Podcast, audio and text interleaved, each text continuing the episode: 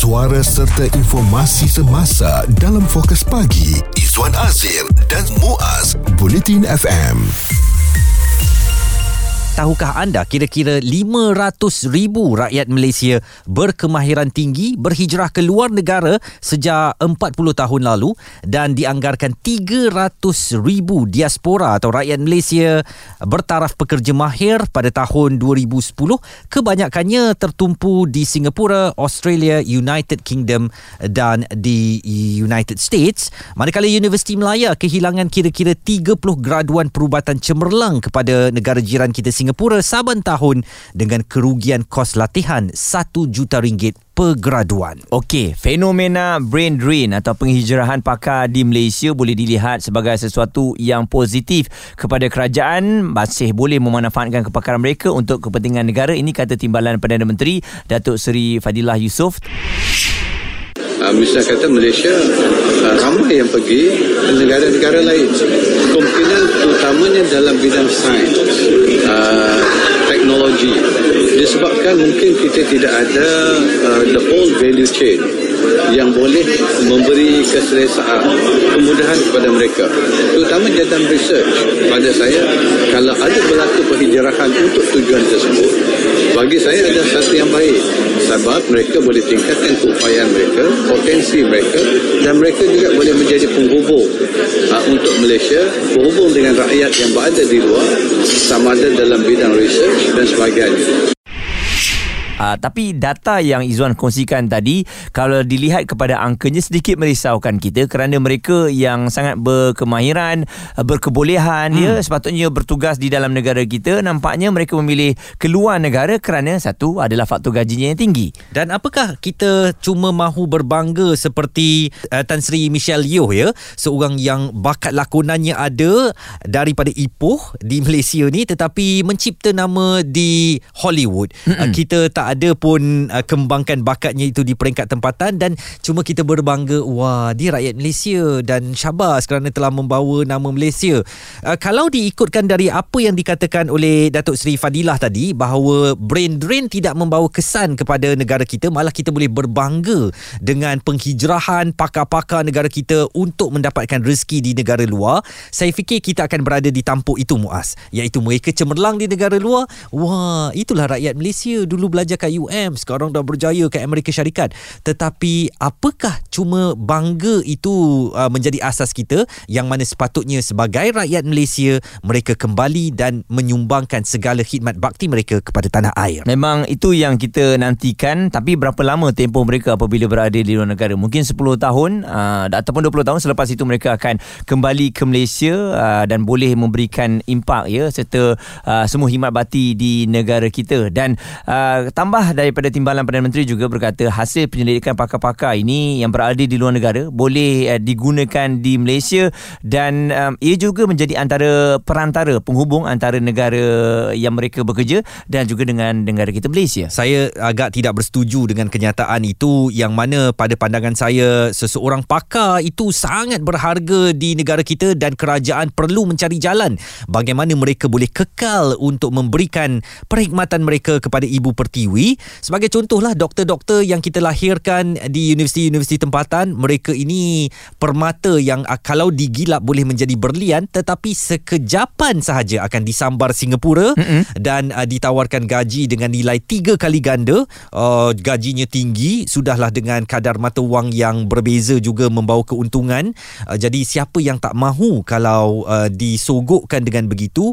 Bagaimana agaknya caranya untuk kita mengekang um, bijak pandai kita daripada terus meninggalkan negara dan memberikan khidmat bakti mereka kepada negara asing? Memang kerajaan menuju, uh, menubuhkan returning expert program ya yang sehingga pada tahun 2022 program REP ini returning expert program telah berjaya mengembalikan 300 uh, 3600 pakar luar negara rakyat Malaysia untuk kembali berkhidmat di sini. Dan uh, kita risau juga persepsi dari awal awal lagi tidak ada masa depan di negara sendiri. Ha, Jadi itu yang akan mendorong contohnya doktor untuk berhijrah ke luar negara dan satu lagi nurse juga. Hmm. Ha, kebanyakan daripada mereka ni mempunyai tugasan yang berat eh Izzuan ha, dan negara-negara seperti uh, di Arab Saudi dan juga Dubai telah pun memberikan tawaran kepada mereka. Jadi why not mereka berhijrah di sana? Bidang-bidang lain juga seperti architecture dan juga kejuruteraan uh, menjadikan pakar-pakar Malaysia ramai berhijrah ke negara asing.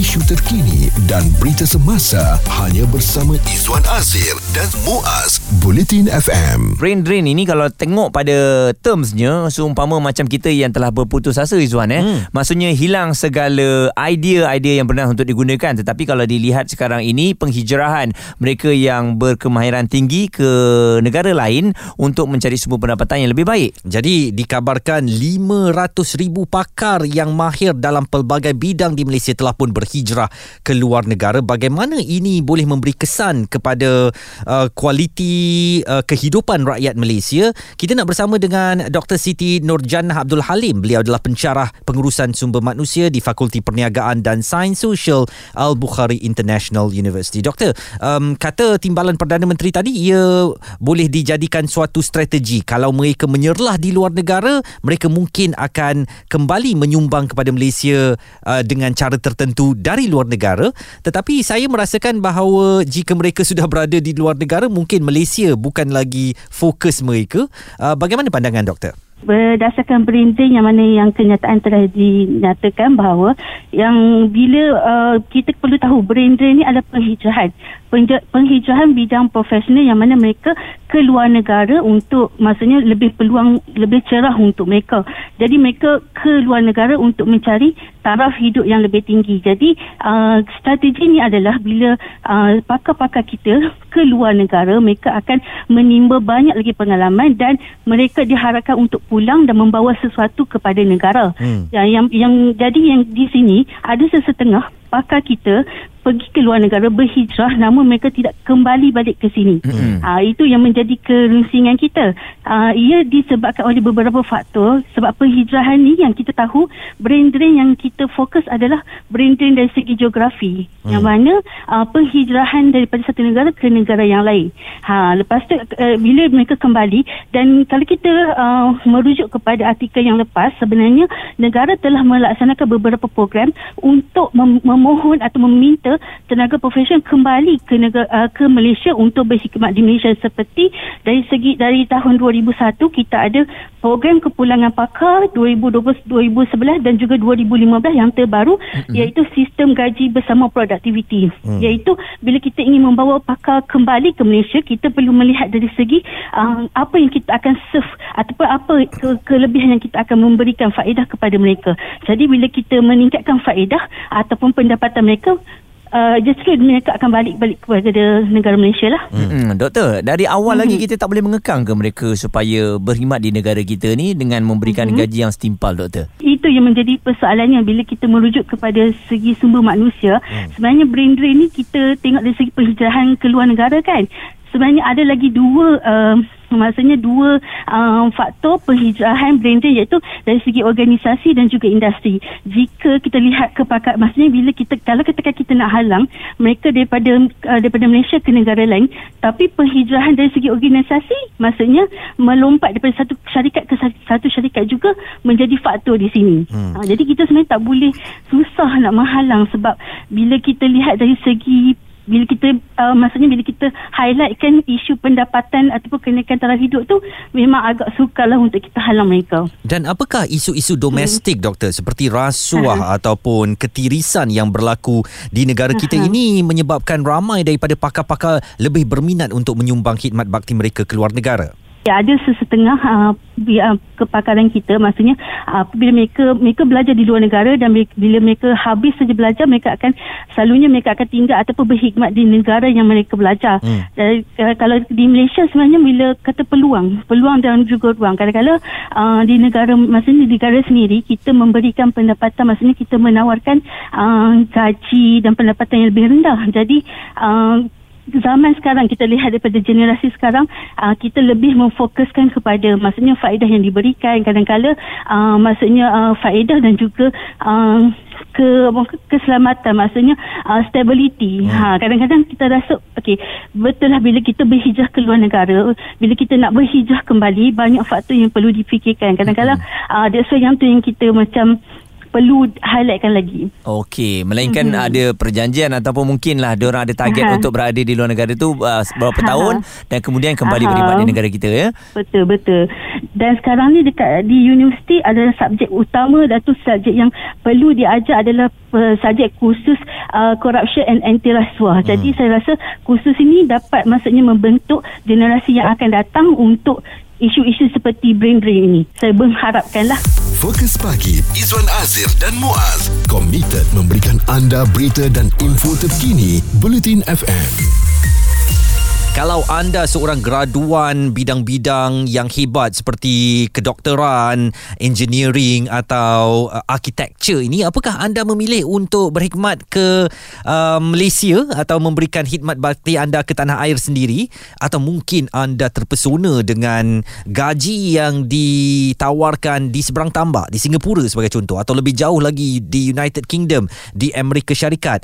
Dan inilah yang kita perkatakan dalam jam ini brain drain iaitu kepakaran negara kita lebih tertarik untuk uh, menyumbang tenaga di negara luar. Saya lihat juga Izwan ada kita lihat pegawai perubatan yang mungkin dah tawar hati eh dalam bidang ini oleh kerana uh, dari segi tugasan mereka yang uh, berat ya hmm. dengan uh, tangga gaji yang tidak berpatutan dan adakah dengan sekadar menaikkan motivasi pegawai perubatan tu sendiri dapat memberikan mereka ataupun ba- boleh mengelakkan daripada boleh dikatakan satu merajuk, yang hmm. kedua berhenti kerja dan juga yang ketiga penghijrahan dengan motivasi saja. Saya rasa macam tak cukup tak je. Tak cukup dan sebenarnya kalau isu ini tak diatasi dengan baik ya, kita punya sistem kesihatan sebagai contoh boleh runtuh hmm. uh, kerana semua daripada kita nak pergi ke luar negara tak perlu jauh muas 4 jam daripada Kuala Lumpur ni Singapura ya dengan gaji 3 kali ganda dengan mungkin uh, suasana negara yang lebih uh, moden dan sebagainya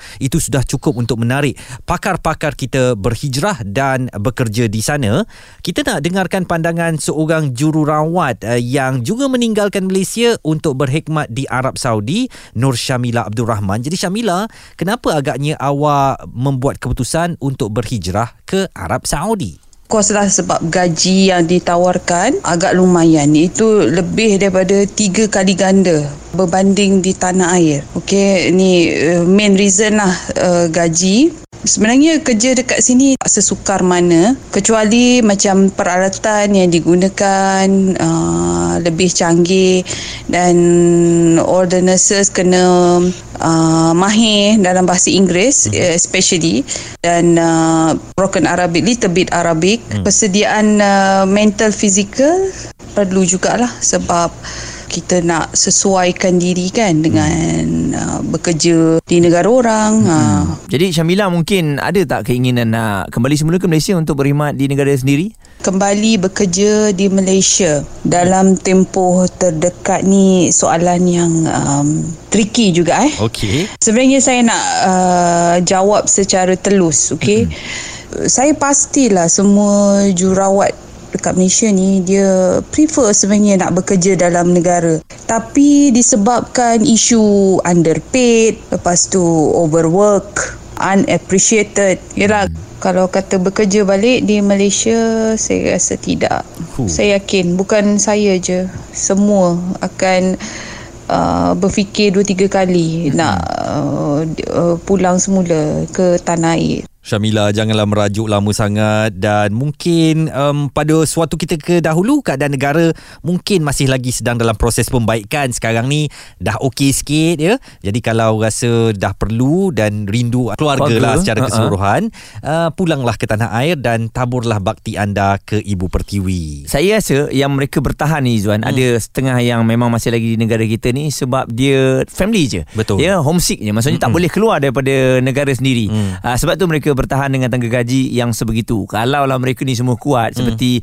rakan kita tadi, ramai yang dah berhijrah ni. Katalah kalau radio Singapura hubungi saya Izzuan nak tak berkhidmat di negara uh, sa- uh, saya Mm-mm. di Singapura tu. Uh, jadi mungkin saya akan kata nak juga tu nak eh. Mm-mm. Tapi faktor keluarga lah. Ha. Saya akan jauh de- daripada anak-anak kan dan itu mungkin menyebabkan saya berfikir dua kali. Tetapi faktor keuangan itu tidak boleh tidak ia memang merambangkan mata kita. Betul. Pendapat, komen serta perbincangan fokus pagi Izwan Azir dan Muaz Bulletin FM. memperkatakan tentang brain drain. Apakah ia boleh membawa manfaat kepada Malaysia ataupun sebenarnya malapetaka apabila pakar-pakar kita memang akan meninggalkan tanah air dan berkhidmat di negara luar atas alasan faktor ekonomi, gaji yang diterima lebih tinggi serta persekitaran yang lebih baik. Okey, kita ada Izam yang berada di uh, Pulau Pinang. Ada responnya mengenai isu ini, Izam. Kebanyakan yang ya, apa dari segi pembacaan saya, pemerhatian saya, kebanyakan yang berhijrah ke luar negara tu adalah disebabkan oleh ekonomi. Mm-hmm. Tetapi ada juga yang tak berhijrah macam tadi aa, aa, kita punya Izwan ada cakap bahawa kalau orang yang memikir tentang tentang keluarga dia tidak akan berhijrah. Tapi saya minta lah kalau saya pada pandangan saya kalau kita nak mengekang daripada per- perkara ini berlaku satu adalah dari segi kita uh, menghargai kepakaran yang uh, rakyat Malaysia ada di mana kita memberi tawaran yang lebih lebih baik dari segi faktor gaji dan satu lagi dari segi uh, kita kata uh, jarak untuk tempat bekerja juga memainkan peranan Mm-mm. sebab macam semalam ada satu isu saya rasa uh, dah pun keluar dalam paper tentang satu kemalangan yang berlaku Betul. di balik pulau Betul. jururawat yang bekerja 100 kilometer. 100 kilometer Mm-mm. Ah, jadi kalau faktor ini juga memainkan peranan sebab kal- lagi sebab kalau dia duduk di ah, balik pulau memang cost of living agak rendah berbanding dengan kalau dia duduk di tempat yang lain. Hmm. Jadi dia terpaksa berulang. Mungkin itu salah satu faktor. Kalau kita boleh meningkatkan dan juga menjaga kebajikan pekerja-pekerja kepakaran ini saya rasa boleh dimaksimumkan kegunaan dia di dalam negara kita sendiri. Mm-mm. Dan uh, itu pandangan saya lah. Uh, dan uh, Izam mungkinkah mereka ni sebenarnya perlu bersikap patriotik untuk melebihkan Malaysia berbanding negara luar? Apakah sikap patriotik sebenarnya cukup untuk uh, mengekalkan khidmat bakti mereka di Malaysia?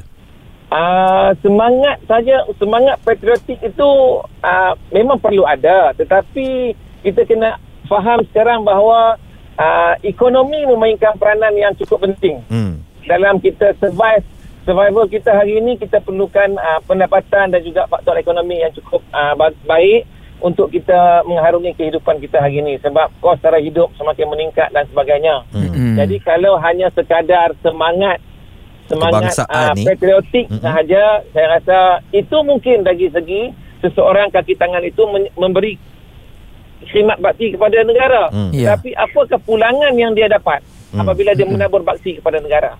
Dan uh, di Twitter Izwan dan di Twitter Projek Hitam ada kongsikan kalau belajar luar negara pakai beasiswa Malaysia, duit cukai Malaysia, berjaya di luar negara kemudian kerja di sana. Hmm. Kalau dia tak nak balik Malaysia sebab kerja di Malaysia tak best, kira pengkhianat atau bukan? Hmm, itu satu persoalan yang baik yang perlu kita hadam dan fikirkan.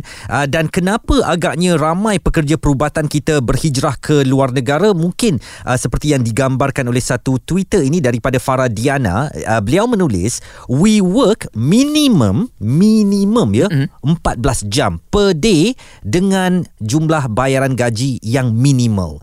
Kami tidak dapat masa untuk berehat, untuk makan, sembahyang pun berlari-lari. Malah ada setengah daripada kami yang terlepas waktu solat dan dengan minimal amount of manpower ini uh, we have to treat influxes amount of patient. Maknanya dengan jumlah pembayaran yang minimum ini mereka masih perlu melayan begitu ramai sekali pesakit.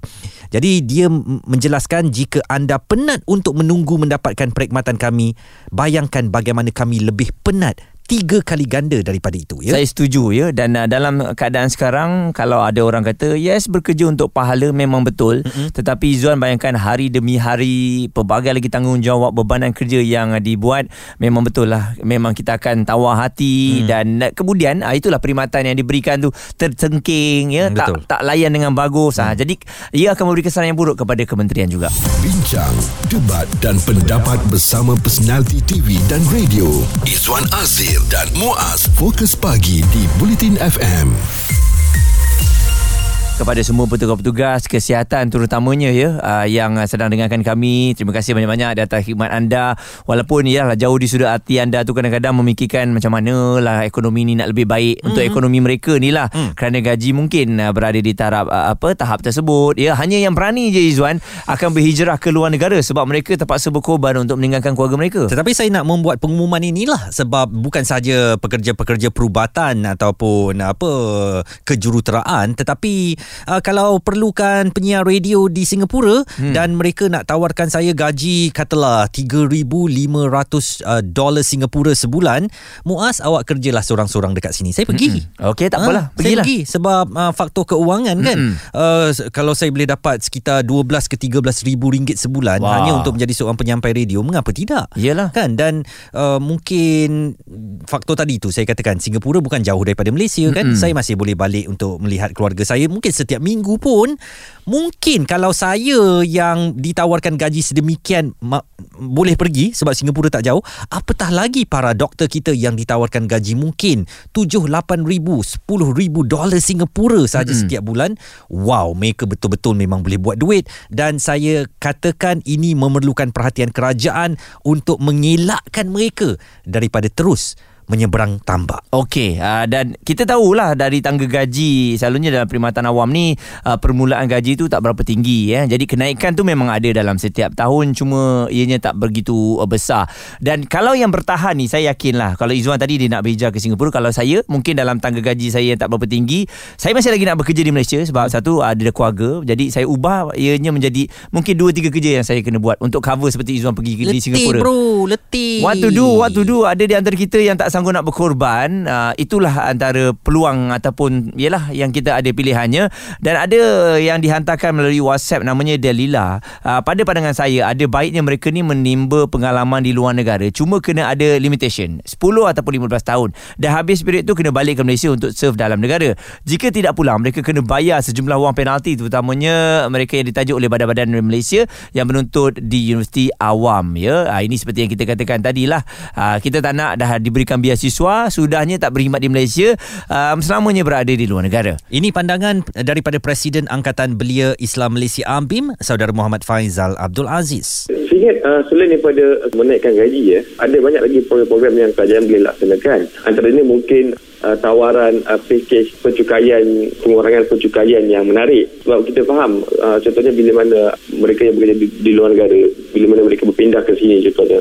Mungkin ada cukai-cukai yang mereka terpaksa bayar bila mana berlakunya transfer aset dan sebagainya. Jadi itu perlu diteliti supaya ada uh, package-package menarik supaya uh, mereka ini tidak merasa terbeban uh, untuk membayar cukai yang tinggi apabila mereka duduk di sini. Dalam saya sama, saya fikir yang paling utama ialah kerajaan harus invest untuk membina ataupun untuk fokus kepada pembinaan teknologi tertentu yang saya fikir yang dapat menarik minat uh, rakyat Malaysia yang berada di luar negara. Hmm, itu antara suatu uh, keperluan juga Malaysia supaya uh, sama taranya teknologi yang dimiliki di luar negara itu perlu cuba untuk dibawakan ke tanah air ini. Mm-hmm. Okey dan uh, saya rasa setakat cukai mungkin tak dapat memberikan kesan yang besar lah kepada uh, daya tarikan untuk kita terus bekerja di sini. Main point dia adalah dari segi uh, gaji dan juga masa untuk bekerja dan mungkin juga ada perbezaan lah Izwan mereka yang bekerja di apa jawatan yang sebegini contohnya dalam perkhidmatan kesihatan ini mungkin ada sedikit lebih daripada